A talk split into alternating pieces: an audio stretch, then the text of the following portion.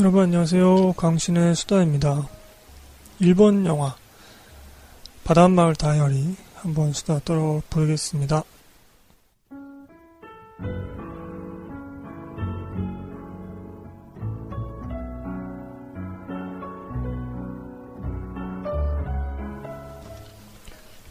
네, 어, 오랜만에 영화 녹음을 하려고 하다 보니까 혀가 꼬이네요. 아, 잔잔한 일본 영화입니다. 바닷마을 다이어리이고요. 제가 요 근래에 계속 그 일본 영화가 땡겨가지고 음, 몇 개를 보고 있는데 어, 그 중에서 연초에 보기 뭐 연초로 하기에도 벌써 3월달이니까 네, 하여튼 뭐, 어, 시작하는 마음으로 보기에는 참 좋은 영화 같다는 생각이 들어서 이 영화를 녹음을 하려고 합니다. 어, 이 영화는 2015년 12월 17일, 그러니까 작년 말에 개봉을 했었고, 그때 저희 청취자분들께서 굉장히 좋은 반응을 써주셨거든요. 어, 127분짜리입니다. 2시간이 넘어가죠? 제가 좀 이따 말씀드리겠지만, 뭐, 큰 한 해 사건으로 이루어지는 영화는 아니고요. 작은 에피소드가 병렬식으로 이렇게 나열되면서 잔잔하게 따뜻하게 어, 이렇게 진행되는 영화입니다. 그래서 큰 어떤 대중적인 재미가 있다고는 볼 수 없겠죠. 근데 마음이 차분해지고 그 제가 앞서 말씀해드린 것처럼 뭔가 좀 새롭게 시작하기에는 참 좋은 동기를 줄 수 있는 그런 여, 영화가 아닌가 싶습니다. 이게 현재까지 어, 9만 4천여 명 이렇게 기록을 했었습니다. 제가 이 방송을 지금 2월 중순에 녹음하고 있는데 업데이트를 언제 할지 모르겠습니다만 업데이트를 좀 뜨문뜨문 비정기적으로 하겠다고 어, 정식 공지를 드렸죠 방송편으로 그 방송편 찾아서 청취해 주시길 바라고요. 저희 공식 트위터 있습니다. 강신의 수다 검색하시면 되고요. 어, 네 분이 새롭게 팔로잉 해 주셨습니다. 노뽀야님, 그 다음에 어, 티티카카님, 민들레님, 미도리님 이렇게 네 분 해주셨네요. 감사드리고요. 중간에 또 팔로잉 끊으시거나 저 불락하시거나 그러지 마시고요. 네. 저희 블로그도 있습니다. 강신의 수다 각종 포털에서 검색하시면 되는데 어, 포털 다음에서 검색하시면 더 쉽게 찾아오실 수 있고요. 제가 좀 방송은 좀 뜨문뜨문 하, 더라도 계속 블로그는 어, 포스팅을 하거든요. 또 블로그 영화 페이지도 있죠. 어, 2월달에 보신 영화들, 3월달에 보신 영화들 여러분들이 영화 페이지에 써주시면 제가 또 살펴보고 무슨 영화 보셨나요 코너로 녹음을 하게 됩니다. 좀 살려주시고요. 올해도 여러분 좀 잘좀 부탁드립니다.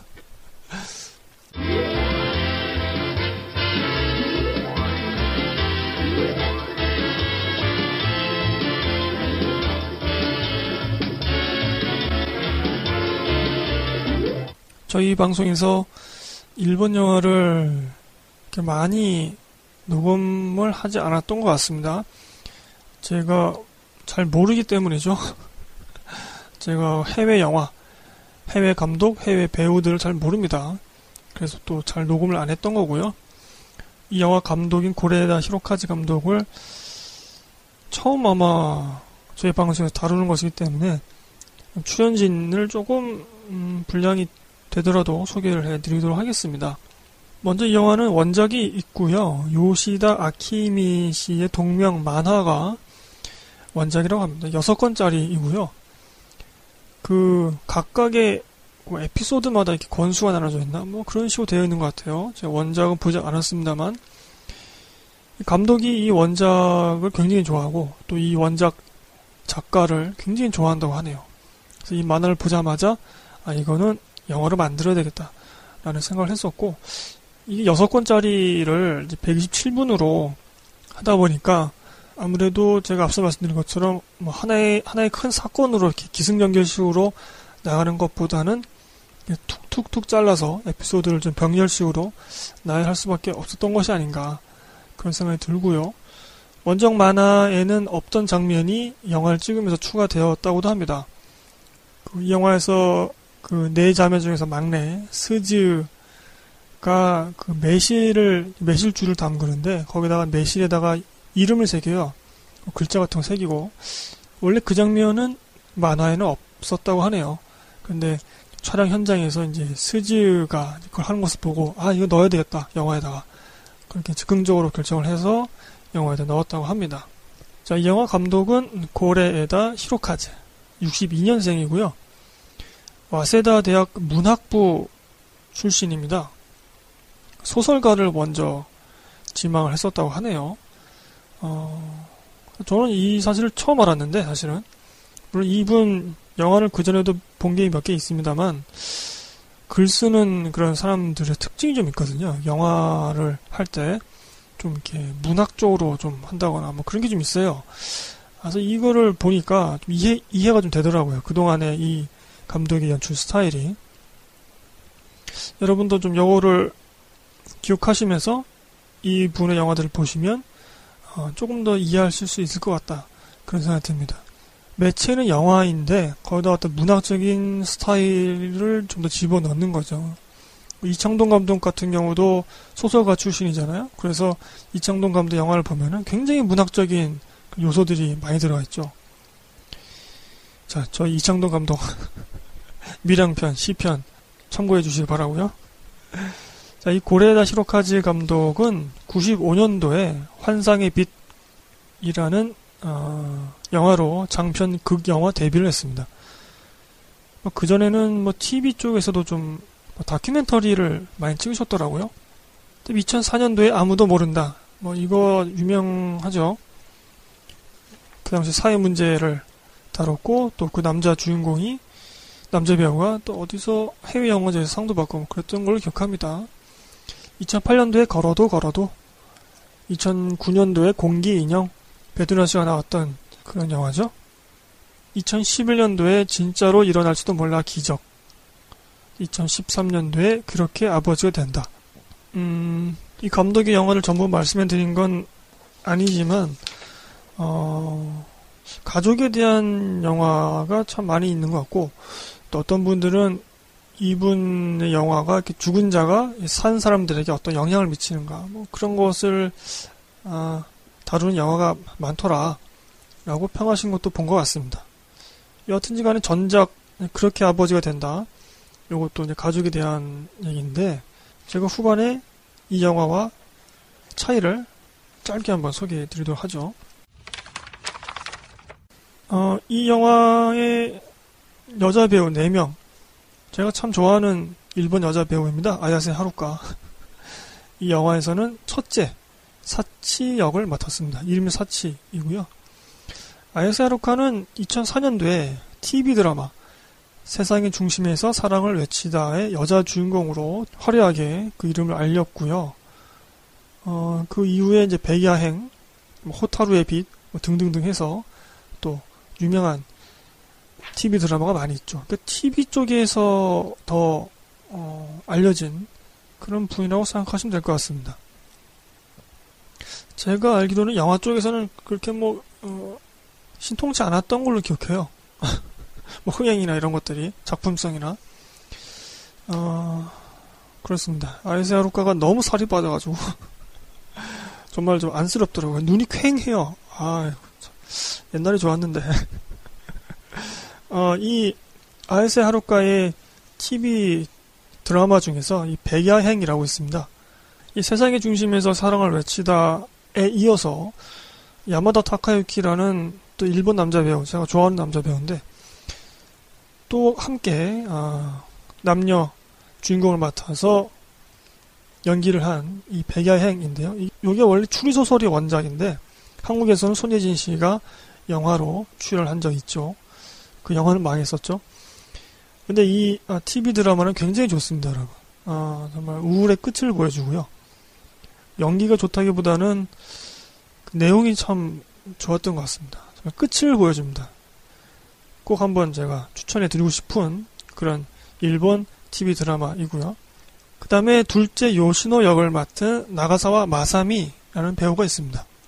아, 이 배우는 제가 참 오랜만에 봤는데, 영화로. 어, 그냥 이렇게 서 있는 것을 봐도 아, 저 사람은 배우구나. 여배우구나. 그런 느낌이 나더라고요. 아, 포스가 느껴집니다. 12살 때부터 연예계에서 활동을 시작했고, 2000년에 영화 데뷔를 했습니다. 그래서 2003년에 로보콘이라는 영화로 이제 알려지기 시작했고, 재밌게도 2004년에 영화 세상의 중심에서 사랑을 외치다의 여자 주인공을 맡았습니다. 여기 또 나중에 한 번 더 나옵니다. 이 제목이 세상의 중심에서 세사, 사랑을 외치다. 아야세 하루카는 TV 쪽에서 여자 주인공을, 나가사와 마사미는 영화 쪽에서 여자 주인공을 각각 맡은 그 두 배우들이 이 바다마을 다이어리에서 이제 자매로 함께 출연한 거죠. 2005년도에는 만화 원작의 터치, 2006년도에 러프, 그리고 눈물이 주룩주룩 이렇게 출연했었습니다. 어, 저는 이 배우를 눈물이 주룩주룩에서 처음 봤습니다. 그때 그 느낌 참 좋았어요. 그다음 2011년도에 진짜로 일어날 수도 몰라 기적 이 고레다 히로카즈 감독의 영화에 출연한 적이 있습니다. 그다음에 셋째로는 어, 치카 역을 맡고 있는 카호라는 배우 배우인데요. 이제 이 셋째부터는 나이 차가 확 납니다. 91년생이고요. 2004년도에 TV 세상의 중심에서 사랑을 외치다의 남자 주인공의 여동생으로 나왔습니다. 이렇게 세 배우가 좀 인연이 좀 이렇게 엮여 있더라고요. 재밌네요. 음, 2007년도에 마을에 부는 산들 바람이란 영화의 여자 주인공을 맡았었는데 이 영화로 어, 일본 영화제에서 신인상을 4개나 휩쓸었습니다. 이 영화를 보질 못해서 잘 모르겠습니다만 혹시 이 카호 배우를 좋아하시는 분들은 마을에 부는 산들바람 이거 꼭 찾아서 보시기 바라고요. 2008년도에는 모래시계, 미래를 걷는 소녀 등이 있었네요. 이 영화에서 넷째 역을 맡았고 이 앞선 세 명의 언니들하고는 어, 이복 형제, 그 이복 자매인 거죠. 스즈 역을 맡은 히로세 스즈입니다. 98년생이고요. 어, 2013년도에 TV 희미한 그녀로 데뷔를 했다고 하네요. 그러니까 데뷔한 지는 어, 어, 얼마 되지 않은 그런 신인 아역 배우인 거죠.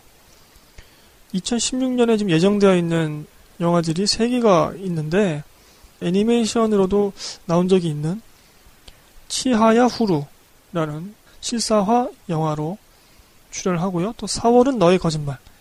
이거는 음악 애니메이션이었는데 이것도 실사화 영화로 나오게 됩니다.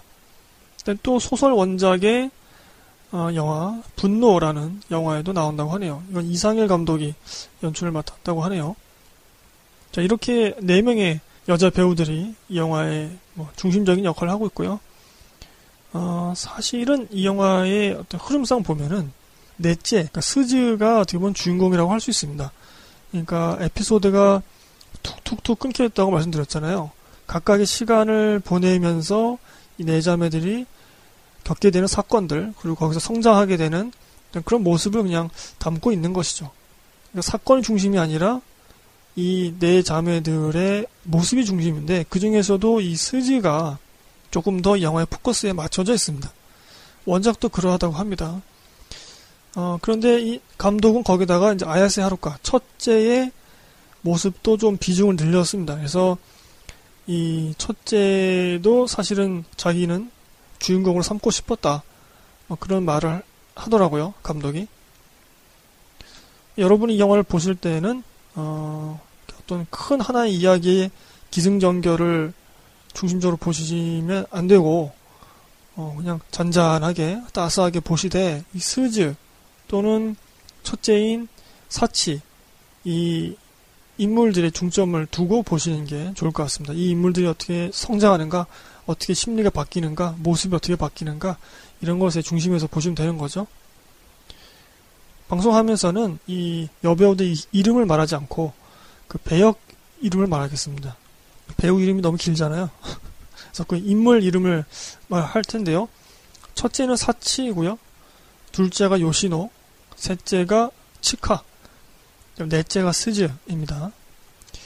자, 그 밖에 조연들로는 이제 카세료, 어, 뭐, 자유의 언덕에서도 나왔었고, 홍상수 영화였죠? 그 다음에 저희가 한번 녹음한 적도 있는 사랑에 빠진 것처럼 거기서도 나온 적이 있죠. 그 다음에 키키 키린 할머니인데 이 영화에서는 이 네 자매의 이모 할머니로 이모 할머니로 나옵니다. 뭐 이 감독이 영화에서는 자주 나오시는 분이죠. 그 다음에 릴리 프랭키라는 어, 이분 팬들이 굉장히 많더라고요 한국에. 그렇게 아버지가 된다에서는 남자 주인공의 그 상대편 가족의 아버지 역으로 나왔던 분이죠. 그 다음에 츠츠미 시니치라고 그 한국에서도 유승범 씨였던가요? 용의자 X로 아마 개봉했던 것 같은데 그 원작 그러니까 일본 영화죠 원래는 원래는 원작은 소설이고 용의자 X의 헌신이라는 일본 영화의 주인공을 맡았던 츠치미 시니치라는 분도 이 영화에서는 아야세 하루카의 애인으로 나옵니다. 사실은 유부남인데. 자, 그 밖에 이제 음악은 이제 칸노 요코라고 애니메이션 좋아하시는 분들한테는 굉장히 유명한 분이죠. 분이죠. 어, 카우보이 비밥의 음악도 맡기도 했고, 울프스 레인 그 음악도 맡기도 했고, 또 유명한 애니메이션의 음악을 맡은 분입니다. 이 영화에서 음악을 맡았고요. 어, 저희 청취자분들이 이 영화를 보시고 많이 감상평을 써주셨는데, 그 중에서 두 분의 글만 제가 한번 소개를 해 드리도록 하겠습니다. 짧게. 아, 초월이치님 같은 경우 블로그에다가 가족이라는 병을 치유하는 따뜻한 다독임 같은 영화다. 동화 그 자체다. 아, 이렇게 아주 써주셨고요. 스님은 갈등이 많을 수 있는 서사를 갖고도 그 갈등에 중점 두지 않고 오히려 상처를 보듬는, 보듬는 데에 방점을 찍혀있는 영화다. 보는 내내 눈물이 났다. 아, 이렇게 써주셨네요. 음, 두 분 감사드리고요. 어, 뭐 이러한 중심으로 여러분 영화 보시면 될 것 같고요. 자, 스토리를 말씀드리도록 하겠습니다. 세 자매, 첫째, 둘째, 셋째가 먼저 같이 살고 있었고요. 각기 뭐 일을 하고 있는 것으로 보이고 있습니다. 셋째 같은 경우는 자기 애인의 매장에서 뭐 일하나 뭐 그런 걸로 보입니다. 정확한 직업이 묘사되지는 않습니다만 다 일을 하고 있지만 같이 모여 살고 있습니다. 아주 낡은 저택인데 할머니 때부터 있던 저택이었던 거죠. 할머니는 돌아가시고 이제 아버지는 바람이 나서 어머니하고 이혼하고 아주 뭐 딴 데서 뭐 십몇 년 떨어져서 연락도 안 하고 그렇게 살고 있는 겁니다. 또 어머니는 이혼한 후에 이 세 자매를 그냥 할머니한테 맡기고 자기 혼자 또 나가서 살고 있는 거죠. 어떻게 보면은 이 세 자매는 세 자매로서만 가족의 아, 모습을 띄고 있었습니다. 그런데 어느 날 이제 아버지가 돌아가셨다는 소식이 들려오죠. 그런데 처음에 이혼할 때 그 만났던 여자가 아니라 또 다른 새로운 여자를 만나서 살다가 이제 죽었다는 얘기를 합니다. 그리고 거기에는 이복 동생 스지가 있었던 거죠. 여튼 간에 뭐 좀 뚱한 그런 표정으로 뭐 가야 되나 말아야 되나 장례식에 뭐 그런 얘기를 합니다. 그만큼 이 세 자매에게는 아버지에 대한 것도 어머니에 대한 것도 뭔가 좀 애증이 있는 거죠. 그 미움이 있는 거죠. 자기 유년 시절을 박살내버린 그런 것에 대한 미움이 있는 거죠. 그래서 처음에는 둘째, 셋째만 장례식장에 보내게 됩니다. 장례식장에 갔을 때도 둘째, 셋째는 눈물도 흘리지 않고 그냥 멀뚱멀뚱멀뚱 보고 있어요. 오히려 아버지하고 같이 살고 있던 그 어머니가 좀 오바스럽게 막 눈물을 흘립니다. 이 영화 속에서 나오는 어머니 아버지의 모습은 아, 좀 굉장히 철없는 그런 모습들이 많이 보입니다. 장례식장에서 그 온 분들에게 그 일본은 뭐 그런 게 있나 봐요. 문화가 뭐 앞에 나와서 인사를 하는 연설을 해야 되는 뭐 그런 문화가 있나 봅니다. 그걸 해야 되는데 그 아버지와 같이 살던 그 아줌마죠. 그러니까 그 아줌마는 그렇게 슬퍼하고 막 좀 오바스럽게 울었으면서도 정작 그렇게 중요한 일을 대외적인 일을 안 하려고 합니다. 오히려 그 어린 스즈한테 그 일을 맡기려고 하죠. 여기서 딱 알 수 있는 거죠. 아, 그동안 스즈가 어머니로부터의 보호를 받지 못하고 모든 일을 어찌 보면 스스로 다 했을 수도 있겠구나. 그래서 나중에 그 아버지의 병 간호도 스즈가 했던 것으로 그렇게 또 영화 속에서 말이 나오죠. 이게 참 재밌는 게 말이죠. 장례식장에서 그렇게 막 대성통곡을 하고 막 질질 울면서 정작 그 아버지와 같이 살았던 그 아줌마는 아무런 뭐 어머니로서의 일을 안 했던 거죠. 또 안 하고 있고 현재도. 사실 여러분 뭐 장례식장 가시면 어, 그런 사람들을 자주 보실 수 있잖아요. 그게 참 저는 현실적으로 느끼었습니다. 그게 영화 속에서의 그런 묘사들이 첫째는 원래 그 아버지 장례식장에 안 가려고 했지만 뭐 그래도 어찌어찌 해서 그 애인의 충고를 받아서 오게 됩니다. 눈물 한 방, 한 방울 흘리지 않고 이 세 자매는 다시 돌아가려고 하죠. 그 하루 만에. 이제 스즈가 이제 배웅을 하게 되는데, 어, 이 세 자매가 볼 때는 이제 스즈가 혼자서 또 아버지가 없이 남아있고, 어머니도 저 모양이고, 그러니까 스즈하고 그 아줌마하고는 또 피가 안 이어져 있어요. 스즈 같은 경우는 그 아버지가 이혼했을 때 만난 그 여자의 자식인 겁니다. 그러니까 아버지한테는 스즈가 있었고 장례식장에서 울고불고 했다는 그 아줌마한테는 아들이 있었죠. 서로 자식이 있는 상태에서 재결합을 하다가 그 아버지가 죽은 거죠. 그 어찌 보면은 그 아줌마한테는 이 스즈도 짐으로 느껴질 수 있는 거예요. 내 피가 섞여 있지 않으니까 그렇게 느낄 수 있는 그런 상태인 거죠. 이제 그것을 이 첫째가 눈치를 채죠. 워낙 뭐 눈치가 빠르고 또 어, 이 세자매 어머니로서 역할을 해왔었기 때문에 그것을 알, 알게 되는 거죠. 그래서 그 기차역에서 이제 배웅을 하게 되는데 그때 이 첫째가 스즈한테 우리랑 같이 살래? 이렇게 제안을 하게 됩니다. 그래서 어, 스즈가 아버지가 죽은 그리고 자기의 피부치는 단 한 명도 없는 그 공간에서 떠나서 이 세 자매의 그 낡은 저택으로 이사를 오는 것으로 본격적인 이야기가 시작되는 것이죠. 개인적으로 어, 좀 저희 그 친가 외가가 많이 좀 겹쳐서 보였습니다. 영화가. 그래서 저는 조금 더 감정이입을 해서 볼 수 있었고요. 어, 좀 복잡하거든요, 저희도. 그래서 조금 이해가 안 되는 부분도 있었습니다. 사실 이 영화 속에서 어, 감정적으로 좀 이해가 안 되는 부분도 있었고 어, 제, 가 그건 후반에 좀 말씀드리겠고요. 여튼간에 아 저는 좀 감정이입을 해서 볼 수 있었고요. 자 영화는 앞서 소개해드린 대로 어, 떤 하나의 큰 사건이 기승전결을 갖춰서 대중적으로 말초적인 재미를 주면서 그렇게 전개되지 않고요. 사건 에피소드가 툭툭 끊어지고 병렬식으로 나열되면서 하지만 넷째인 스즈 혹은 첫째 사치까지 이 한 명 혹은 두 명의 주인공이 성장하는 그 심리가 바뀌고 모습이 바뀌는 그것을 잔잔하고 따스하게 보여주고 있습니다. 여러분도 사건의 중심에서 보, 중심을 두고 보시기보다는 스즈나 사치의 어, 변화에 중점을 두고 보시는 게 이 영화를 재밌게 보실 수 있지, 있는 방법이지 않는가 싶습니다. 예를 들면 이런 사건도 있어요. 갑자기 몇십 년 만에 친엄마가 옵니다.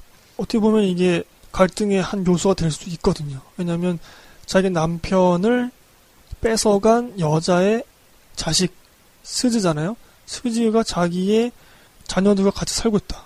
아 이거 어떻게 보면 열받는 일일 수 있거든요. 게다가 그 어머니가 또 하는 말은 야 니네가 살고 있는 집을 좀 팔아야 되겠어.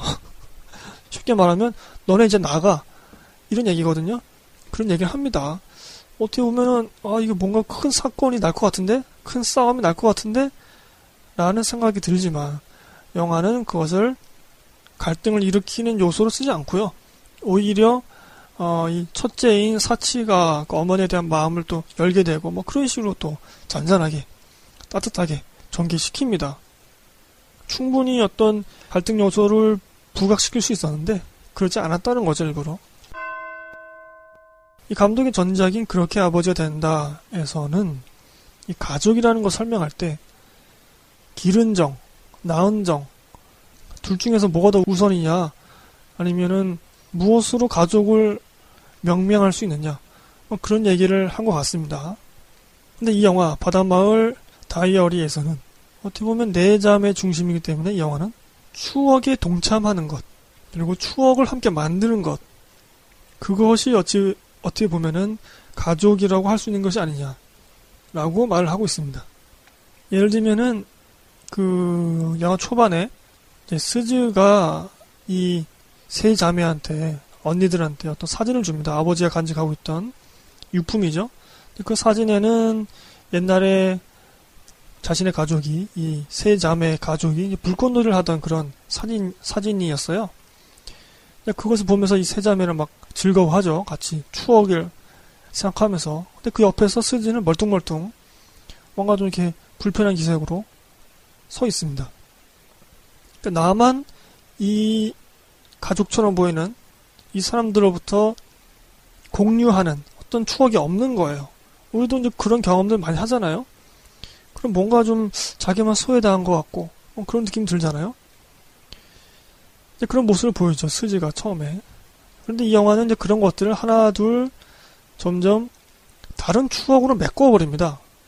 초반에 나왔던 어떤 내가 소외받은 것 같고 이제는 누릴 수 없었던 것 같은 그런 추억이 영화 후반에 보면은 이 세 자매 혹은 새로운 인물들과 또 다른 추억을 만드는 거예요.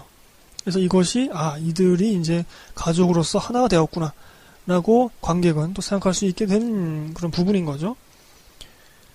어, 앞서 말씀드린 것처럼 영화 초반에 나왔던 그 불꽃놀이 사진 영화 후반에 가면은 이 네 자매가 함께 불꽃놀이를 하게 됩니다. 완벽하게 이거는 대응하는 거죠. 상호하는 그런 추억을 만든 것이고 영화 초반에 또 이런 얘기도 나옵니다. 스즈하고 아버지하고 어떤 뭐 언덕에 올라가서 같이 시간을 보냈던 그런 추억의 장소가 있었는데 영화 후반에 보면은 이제 스즈하고 첫째 사치가 함께 등산을 하게 돼서 또 하나의 추억을 거기서 만들게 됩니다. 등산이라는 언덕, 언덕에 올라가는 경치도 비슷한 어, 그런 곳에 올라간다는 추억을 함께 또 만든 거죠. 영화 초반에는 스즈하고 아버지하고 어떤 벚꽃에 관련한 그런 추억을 추억이 있었다고 얘기를 합니다. 근데 아버지가 이제 죽었잖아요. 다시는 그런 어, 벚꽃과 관련한 추억을 만들 수 없는 것처럼 좀 쓸쓸한 그런 얘기를 합니다. 그 얘기를 들은 스즈의 뭐 남자친구라고 해야 되나요? 남자 사람 친구? 하여튼 간에 동급생이 아 그러면은 야 우리 함께 요 근처에 벚꽃 터널이 있는데 한번 가볼까? 이렇게 자전거를 타고서는 이제 벚꽃 벚꽃이 이렇게 하늘을 에워싸는 그런 공간을 지나가게 되죠. 거기서 아주 스즈가 행복한 표정을 짓습니다. 그러니까 아버지하고는 이제 함께 할 수 없는 그 추억을 자신이 새롭게 만난 인물과 함께 벚꽃 추억을 또 만드는 거죠. 그렇게 서서히 스즈는 안정되는 거고 심리가 그리고 뭐 그 밖에는 이제 가족의 매실주 담그기라는 것이 있습니다. 이것이 이 가족이 연례 행, 행사인 거죠. 그 집안에 아주 오래된 어머니가 태어났을 때 심은 그 매실나무가 있는데 거기서 나오는 매실로 매년 매실주를 담가왔던 것이죠. 그것이 또 어떤 가족의 행사였던 거고 거기에 드디어 스즈도 참가하게 됩니다. 굉장히 이것을 부러워해요. 영화 속에서. 그리고 또 이 영화에서는 어떻게 보면 영화의 중심이 앞서 말씀드린 것처럼 스즈나 첫째인 세, 어, 사치에게 있기 때문에 다른 자매들은 약간 좀 소홀하게 다를 수도 있는데 전 참 이 장면이 참 좋았는데 그런 우려를 불식시키듯이 이 셋째 치카의 어, 그런 좀 쓸쓸한 마음도 이 영화 속에서 나오게 됩니다. 같이 무슨 어묵 카레인가 그걸 같이 먹어요. 스즈하고 카오하고 셋째하고 넷째 그러니까 서로 또 가깝잖아요. 나이 차가 별로 안 나니까 거기서 셋째가 이, 런 얘기를 합니다. 자기는 아버지에 대한 기억이 별로 없다. 아버지가 이혼하고 집을 나갔을 때 워낙 자기는 어렸기 때문에 아버지에 대한 기억이 없는 거예요. 넷째인 스질까지도 아버지하고 함께 했던 그런 추억이 있거든요. 은근한 추억이 있는데 이 셋째만 그게 없는 거예요. 대신에 이 셋째에게는 할머니가 만들어준 그 어묵 카레에 대한 추억이 있는 것이죠. 이 어묵 카레라는 할머니에 대한 추억으로 메워진 거죠. 그 마음의 빈 공간이. 같은 이유로 이 영화에서는 식사 자리 장면이 굉장히 많이 나옵니다. 참 잘 먹어요. 특히 이 셋째 치카가 참 잘 먹더라고요. 실제로 이 셋째를 연기한 카호라는 배우가 먹는 걸 참 좋아한다고 하네요. 한국 음식도 좋아하고. 아, 이 영화에서 이렇게 식사 자리가 많이 나오는데 식사를 함께 나누는 것으로 뭔가 그 자리에 함께한 인물들끼리 정을 나누고 그 어떻게 보면은 정말 소소한 일이잖아요. 식사를 같이 한다는 것이. 근데 그것도 추억이 된다는 거죠. 시간이 흐르면. 같이 네 자매가 이렇게 뭐 멸치덮밥을 같이 먹는다던가, 아니면 셋째하고 넷째하고 뭐 어묵 카레를 같이 먹는다던가, 정말 아무것도 아니잖아요, 여러분. 한 끼 때운 거 아닙니까? 근데 이것이 추억이 된단 말이죠. 식사를 함께 한다는 것이 이 영화에서 또 굉장히 좀 중요한 기능을 갖고 있고요. 또 다른 것은, 음, 이건 좀 다른 얘기인데, 이들이 살고 있는 집이 굉장히 좀 낡았다고 말씀드렸잖아요. 그래서 이 세 자매가 어렸을 때부터 키가 자라는 것을 그 집의 나무 기둥에다 표시를 해둔 거예요. 왜냐면 이 집에서 오랫동안 살아왔으니까. 충분히 그럴 수 있잖아요. 그래서 뭐, 첫째 언니가 몇 살일 때 키가 이 정도였고, 뭐, 이런 것들이 다 되어 있습니다. 그런 것을 첫째하고 넷째하고 같이 이렇게 보면서 즐거워하다가 거기다가 이제 스즈의 넷째의 현재 키를 그 자리에다가 표시를 하게 되, 됩니다. 그러니까 그 자리에는 이제 첫째, 둘째, 셋째뿐만이 아니라 넷째인 스즈의 흔적까지도 함께 남게 되는 것이죠. 추억이 함께 만들어진 것이죠. 그런 식으로 또 영화에서 묘사가 되는데, 어, 뭐 그러네요. 이게 참 좋더라고요. 저는 그런 게.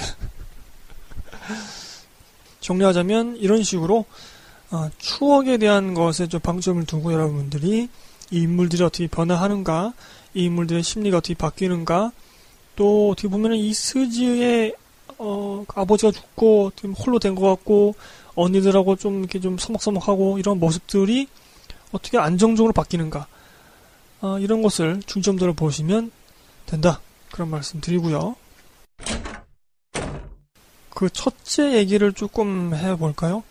여러분들이 이 영화를 넷째 중심으로 해서 보셔도 되지만 감독은 이제 첫째도 좀 중요한 분량을 좀 많이 할애했는데 첫째 같은 경우는 사실상 어머니 역할을 해왔습니다. 이 세 자매 중에서 그래서 결혼도 아직 안 하고 있고 어 뭐랄까 좀 잔소리도 좀 많이 하고 또 단정한 모습 항상 단정한 태도 이것을 보이려고 노력을 합니다.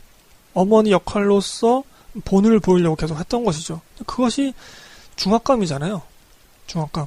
그리고 첫째이기 때문에 그러니까 쉽게 말씀드리면 머리가 더 굵은 상태에서 그 아버지의 어떤 불륜이라든가 또 어머니의 그런 철없는 모습이라든가 이런 것들을 겪었잖아요. 또 기억하고 있고 그렇기 때문에 이 첫째 같은 경우는 아버지와 어머니에 대한 그 미움이 더 큽니다. 상대적으로. 더 많이 기억하고 있, 있고 더 많이 겪었기 때문에. 당연하겠죠? 영화 속에서 부모에 대한 애증 뭐 이런 것들 서서히 그런 모습들이 이제 사라지는 거죠. 음, 어머니가 이 집에 왔을 때 이제 어머니하고 이제 화해를 하, 하게, 하게 되고 ending scene에서 아버지에 대해서도 이제 마음을 풀게 되는 그런 모습을 보이게 되고요. 아버지가 결혼을 한 상태에서 불륜을 한 거잖아요. 근데 현재 사치 이 첫째도 불륜을 하고 있습니다. 유부남하고 지금 사귀고 있는 거예요. 그러니까 어떻게 보면은 똑같은 그런 전체를 받고 있는 거죠. 이게 자기가 싫으면서도 자기가 보아온 모습대로 살아가는. 아, 이게 정말 아이러니하죠. 근데 실제로 이런 일들이 많이 일어나니까요.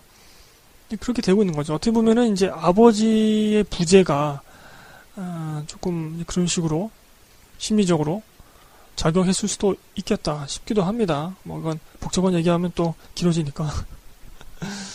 중요한 씬이기도 하지만 좀 제가 아쉬웠던 장면이기도 한데 스즈하고 사치하고 같이 이제 언덕에 올라가서 뭐 소리도 지르면서 마치 울기도 하고 뭐 합니다. 거기서 이제 첫째하고 넷째가 서로 이제 마음이 통하게 되죠. 그 전까지도 뭐 서로 마음을 열었었지만은 속내를 잘 보이지 않았던 거죠. 어, 스즈하고 넷째하고 첫째하고 나이 차이가 많이 따, 많이 나기 때문에 아무래도 조금 좀 어렵잖아요. 뭐 그리고 같이 함께 살아왔던 것도 아니고 쉽게 마음의 문을 열 수가 없지 않습니까? 또 이 스즈 같은 경우는 어려서부터 아주 조숙한 어, 그런 아이이고 그런데 이 속에 있던 그 응어리를 또 서로 발산하면서 또 서로의 아픔을 또 보듬어주는 어, 그런 모습도 보이게 됩니다. 그러니까 영화 속에서는 이 첫째도 어찌 보면은 좀 안 됐죠. 이 스즈도 안 됐지만 첫째도 안 된 거죠. 인상 깊던 장면을 어, 간단하게 언급을 해보도록 하겠습니다. 영화에서 그 둘째 요시노가 은행에 다니고 있는데 그 은행에 이제 과장으로 배우 카세로가 오게 되죠. 원래 카세로는 뭐 도시 쪽에 있는 그런 은행에 있었던 것 같아요. 근데 이런 시골로 정글로 오게 된 거죠. 이제 그래서 이제 물어보죠. 아니 왜 도시에 계신 걸로 알고 있었는데 왜 이런 쪽으로 오셨나요? 이렇게 둘째가 물어봅니다. 그러자 카세로가 거기는 내가 있을 곳이 아니었었던 것 같은 느낌이 들었어. 라는 얘기를 하게 됩니다. 그리고 요시노한테 물어보죠. 너는 그런 적이 없었어? 그래서 요시노는 뭐 골똘히 생각한 그런 모습을 표정을 지으면서 멋쩍게 웃는데 그 다음 씬으로 곧바로 넘어가는 게 이제 스지의 모습을 딱 보여줍니다. 그래서 스지하고 요시노하고 발톱에 매니큐어를 바르는 씬으로 전환이 돼요. 저는 이걸 어떻게 봤냐면 요 흐름 속에서 요시노가 스지의 마음을 좀 헤아리려고 한 것 같다. 그리고 좀 헤아렸다, 실제로. 그래서 이제는 단순히 그냥 같이 사는 그런 사이가 아니라 가족으로서 그 마음과 그 아픔, 그 스지의 마음과 스지의 아픔을 아, 공감하려고 또 공감한 아, 그런 묘사가 아니었는가 싶은 거죠. 여기는 내가 있을 곳이 아닌 것 같은 생각이 들었어 라는 것을 실제로 이 스지가 자기 친구한테 얘기를 하는 장면도 있거든요. 스지는 내내 그 이 새 언니가 감사하지만 왠지 이들과 잘 섞어 들어가지 못하는 이 공간이 내가 있을 곳이 아닌 것 같은 그런 느낌이 계속 드는 겁니다. 나의 어머니로 말미암아 이 새 언니가 고통을 받았잖아요. 아버지가 바람이 나서 이혼을 했으니까. 그곳에 대한 미안함도 있고, 아, 내가 여기 있어도 되는 건가? 내가 가해자일 수도 있는데, 계속 그런 것, 그런 생각이 드는 거죠. 그 카세료와 둘째의 대화에서 그 둘째와 넷째의 그 매니큐어 씬으로 바뀌는 그 흐름이 저는 그 둘째가 아, 스지의 마음을 헤아리려고 했던 또 헤아린 그런 장면이 아니었겠는가. 그것을 감독이 그런 장면 전환, 장면의 흐름으로 보여준 것이 아니겠는가. 참 그게 참 인상적이었습니다. 그러니까 그런 거 있잖아요. 우리가 그냥 겉으로만 친한 척 하는 것이 아니라 상대방의 아픔, 상대방의 마음, 상대방의 처지를 한번 공감하려고 하고 헤아리려고 하는 그런 태도가 상당히 이게 귀하잖아요, 여러분. 흔치 않고. 좀 그것이 사랑이라고 생각합니다. 사랑의 또 다른 모습이라고 생각하는데, 그것을 요시노가 보여준 것이 아니겠는가 생각이 들어서 이상적인 장면으로 꼽고 싶고요. 또 한 가지 장면은 이제 스지가 아, 술을 먹고 뻗어요. 그래서 실시를 하죠. 스지가 이렇게 누워 있고 스지의 이마에다가 이제 물수건을 얹혀놨다가 그것을 치우고 스지의 앞머리로 이마를 덮어주는 그런 아주 짧은 장면이 나옵니다.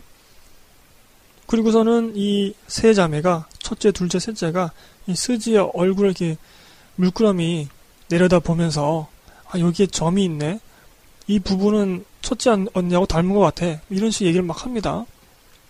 아, 전 이게 정말 아무렇지 않은 그런 장면이지만 이 스즈를 아끼는 마음 아, 그런 것이 표출되는 것 같아서 참 좋았습니다. 특히 이 그 스지의 이마가 훤히 드러났었는데 앞머리로 덮어주는 그런 짧은 그런 몸짓이 나오거든요. 아, 좀 그게 참 좋더라고요. 그 손짓, 그 몸짓이 참 좋더라고요. 예쁜 모습으로 이렇게 해주고 싶은 거죠. 얘가 지금 쓰러져 있고, 술을 먹고 막 쓰러져 있고 해도 예쁘게 해주고 싶은 아, 그런 모습, 그런 느낌, 그게 들어서 참 좋았고요. 어, 비슷한 장면이긴 한데요. 스즈가 처음 먹는 걸로 알고 있는 그 멸치덮밥을 이제 이 네 자매가 함께 모여서 먹는 그런 식사 자리가 있습니다. 이때 멸치덮밥을 먹는 스즈를 물끄러미 또 바라보죠. 그래서 이 스즈가 이 덮밥을 좋아하는가, 어? 맛있어 하는가. 왜냐하면 이 멸치덮밥은 이 가족에게 특별한 의미가 있는 거죠. 자매들을 공통으로 묶고 있는 어떤 소재인 것이죠. 어떻게 보면 이 멸치덮밥을 같은 식사 자리에서 먹는 것은 이 가족의 일원이 된다는 어떤 느낌, 어떤 의식 그런 느낌이 들었고 또 그것을 어, 이 스즈가 좋아해 줄지 맛있어 해 줄지 그것을 이렇게 고대하는 그런 눈빛을 이 세자매가 보여줄 때 아, 좀 그런 이쁜 예쁜 그런 마음들 그런 느껴져서 참 좋았던 것 같습니다. 자 마지막으로 좀 분량이 길어졌는데 마지막으로 영화의 아쉬운 점을 짧게 말씀드리도록 하겠습니다. 제가 일본 말을 잘 아는 건 아니지만 어, 이 영화의 그 자막이 상당히 안 좋다고 느껴졌습니다. 그래서 저는 그 일반 누리꾼이 자막을 올려둔 게 있더라고요. 그래서 그걸 검색해서 그 자막도 함께 보았습니다. 자막 두 개를 읽으면서 이 영화를 본 셈이죠. 그 인물의 성격 그리고 어떤 그 말의 미묘한 뉘앙스가 있잖아요. 이런 것들을 어 조금 더 한국 사람들이 알기 쉽게 하려는 그 의도는 알겠습니다만 그 뉘앙스 자체를 좀 뭉개버리는 그런 번역을 많이 하셨더라고요. 어, 상당히 좀 짜증이 났습니다. 아, 여기서 이런 이런 번역은 아닌데 라는 것이 좀 많이 들어서 오히려 그 뉘앙스에서 반대로 가는 번역을 하시거나 물론 이제 영화 속에서 조금 음, 설명이 좀 부족한 부분들을 보충 설명해 주는 그런 번역은 좋았습니다만 자막 번역에 대한 부분은 시카리오 편 거기서 제가 의역과 직역의 그런 또 비교를 해드린 적이 있죠. 시카리오 편 후반부를 참고해 주시기 바라고요. 또 한 가지 영화에서 아쉬웠던 점은 어, 감정의 흐름을 묘사하는 그런 부분들이 아, 좀 납득하기가 좀 어려웠습니다. 어, 제가 이것도 검은 사제들 편에서 말씀드린 것 같은데, 그러니까 우리가 관객이 생각할 때 저런 상황에 있으면 당연히 저렇게 해야지. 저런 모습이 나와야지. 저런 말이 나와야지라는 당위성 있잖아요. 당위적인 어떤 그런 모습들이 있잖아요. 근데 그것과 영화 속 세계에서의 개연성은 별개의 문제거든요. 영화 속 세계에서의 개연성은 논리적으로 순서가 딱 맞아야 됩니다. 1 다음에 2가 나와야 되고 또 3이 나와야 되고 4가 나와야 되는데 갑자기 1 다음에 4가 나오는 경우. 근데 우리는 관객은 이 영화에서 1에서 4까지 나와야 되는 걸 알고 있는 거죠. 그래서 4가 나오는 것을 당연하다고 이렇게 볼 수 있지만 영화 속 세계에서는 순차적으로 1, 2, 3, 4 이렇게 나와야 되거든요. 그것을 이제 어, 개연성이라고 말하잖아요. 한 세 가지 부분에서 그게 좀 마음에 안 들었는데 감정적인 개연성이 처음에 이 세 자매 중에서 이제 첫째가 스즈한테 너 우리랑 같이 살래? 라고 얘기하는 부분 정말 뜬금없다고 느껴졌고요. 난데없다고 느껴졌는데 저는 이게 불가능하다고 생각합니다. 사실은. 불가능한 일이다. 첫째 같은 경우는 아버지에 대한 미움이 있고 또 어머니 어머니에 대한 미움도 있는데 그 첫째가 이걸 제안한단 말이죠.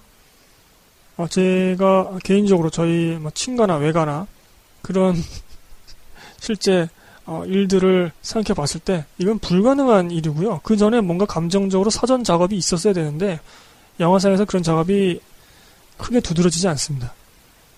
어, 그래서 감독이 그 부분을 알고 있었던 것 같아요. 그래서 영화 속에서 그 이모 할머니가 이런 얘기를 합니다. 사람을 키우는 거는 고양이 키우고 개 키운 것하고는 다른 문제야. 그렇게 갑자기 급하게 같이 살자고 얘기하는 건 말이 안 돼. 정말 힘든 일이야. 뭐 이러한 얘기를 하게 됩니다. 그 이모 할머니가. 정말 말이 안 되는 거죠, 그거는. 그리고 두 번째로는 제가 앞서도 소개해드린 바 있는 스즈하고 첫째 사치하고 등산을 하게 되잖아요. 영화 후반에. 거기서 이제 서로 어, 속내에 있던 그 응어리를 소리치는 것까지는 뭐 충분히 이해할 수 있는데 거기서 갑자기 스즈가 울게 돼요. 엄마 보고 싶다고 막 울어요. 이 아이 같은 경우는 아버지도 죽었지만 지금 엄마도 없는 상태잖아요. 아, 그 어린 애가 양친을 다 잃고 얼마나 마음이 아프겠어요. 우린 그건 알고 있죠. 당연하게. 하지만 영화 속에서 개연성, 감정의 개연성이 좀 부족하다는 얘기죠. 갑자기 거기서 우, 우니까 산에 올라가서 소리친 다음에 갑자기 울게 됩니다. 갑자기 거기서 흐트러지는 모습을 보이는 것이 어, 이것도 그 전에 어떤 사전 작업이 있었어야 됐다. 그런 장면들이 들어갔어야 됐는데 좀 아쉬웠고요. 또 세 번째로는 이제 엔딩씬입니다. 어머니처럼 생각하던 식당 가게 아줌마의 장례식 이후에 해변에 와서 네 자매가 걸어가는 장면이 있죠. 사실은 이 장면은 어, 여러 가지로 생각할 수 있습니다. 어, 첫째가 먼저 이렇게 물어보죠. 사람이 죽을 때 가장 최후에 생각해, 생각하게 되는 것은 무엇일까? 가장 소중한 추억을 무엇으로 떠올릴까? 라고 물어보는 거죠. 거기서 뭐 이제 둘째도 뭐 이런저런 얘기를 하고 첫째도 이런저런 얘기를 합니다. 스지는 밝게 웃으면서 나는 여러 가지를 생각할 수 있을 것 같아. 라는 얘기를 합니다. 그동안 어떻게 보면 황폐화되어 있고 억눌려 있던 자, 그 스지의 마음이 여러 가지 추억으로 풍성해져 있다. 이제는 완전히 네 자매가 가족이 되었고 이 스즈도 안정적으로 바뀌었다. 라는 것을 보여주는 그런 장면이고 그런 대사인 거죠. 그런데 문제는 여기서 이제 첫째가 아버지와 마치 화해를 하는 것 같은 그런 대사를 내뱉게 됩니다. 아, 버지는 정말 어? 엉망진창인 그런 나쁜 사람이지만 그래도 다정한 사람인 것 같아. 좋은 사람인 것 같아. 뭐 이런 얘기를 합니다. 갑자기 난데없이 그래서 물어보죠. 왜 그렇게 생각하는데 언니? 저렇게 예쁜 넷째 스즈를 우리에게 주었잖아. 우리에게 남겨주고 갔잖아. 이런 얘기를 합니다. 갑자기 모르겠습니다. 여러분은 이게 뭐 감정적으로 잘 와닿는지 모르겠는데 저는 좀 난데없다고 생각했고요. 너무 오글거려서 아 그 이전까지 참 흐름이 참 좋았는데 갑자기 그런 첫째와 아버지를 화해시키려고 하는 것 같은 그런 느낌 들어서 이건 좀 말이 안 된다고 생각이 들었습니다. 음, 이 감정적인 부분 같은 경우는 제가 이 영화 보기 전에 봤던 그 두더지라는 영화가 있습니다. 그 영화 엔딩 씬이 굉장히 그 어떻게 보면 좀 오바스럽긴 한데 감정적으로 와닿았거든요. 그것이 납득이 되고 근데 그 엔딩씬을 위해서 그 두더지라는 영화는 그 전에 굉장히 긴 분량을 할애해서 사전 작업을 합니다. 감정적으로. 그 이후에 약간 오바스럽지만 엔딩씬을 넣었단 말이죠. 그러니까 충분히 감정적으로 충분히 납득이 되는 거죠. 어, 그러한 부분에서는 이 바닷마을 다이어리가 이 세 장면에서는 좀 많이 아쉬웠다. 그런 말씀 드리겠습니다.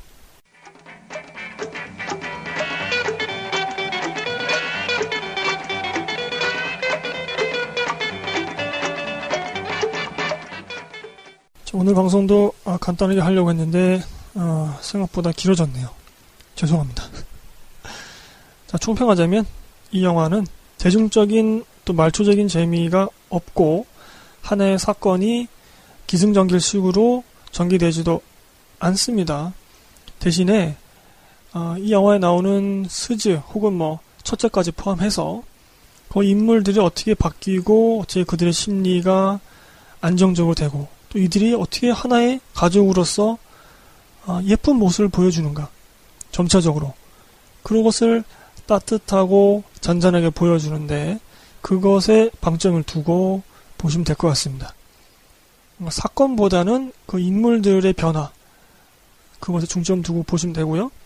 어, 이 감독의 전작과 달리 이, 이 영화에서는 가족이라는 것을 추억을 함께 만들고 추억을 함께 공유하는 어, 그것을 어떻게 보면은 가족의 울타리 그걸로 표현하고 있는 것이 아닌가 라는 생각이 들어서 영화 초반과 영화 후반에 그것이 분명하게 상응하는 짝지워지는 장면들이 있다.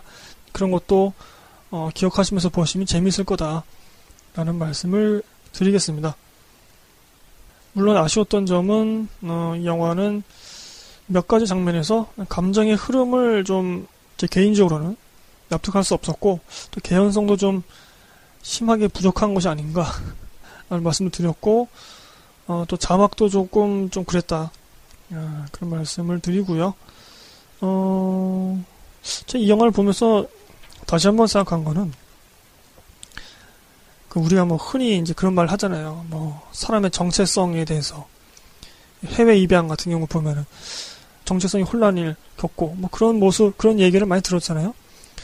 솔직히 근데 그런 것들이 좀 살갑게 다가오지 않았었습니다. 근데 제가 나이를 먹고 이렇게 보니까 한 사람이 살아가는 데 있어서의 정체성이라는 게 어떻게 보면 뭐 그게 뿌리라고도 표현할 수 있고 어, 어떻게 보면은 돌아갈 수 있는 집이라고도 표현할 수 있겠고 그런 것이 굉장히 중요하다는 것을 계속 느끼고 있습니다 요즘에 어, 그렇게 보면은 이 영화 속에서 스즈 같은 경우는 굉장히 불안한 상태였던 거죠.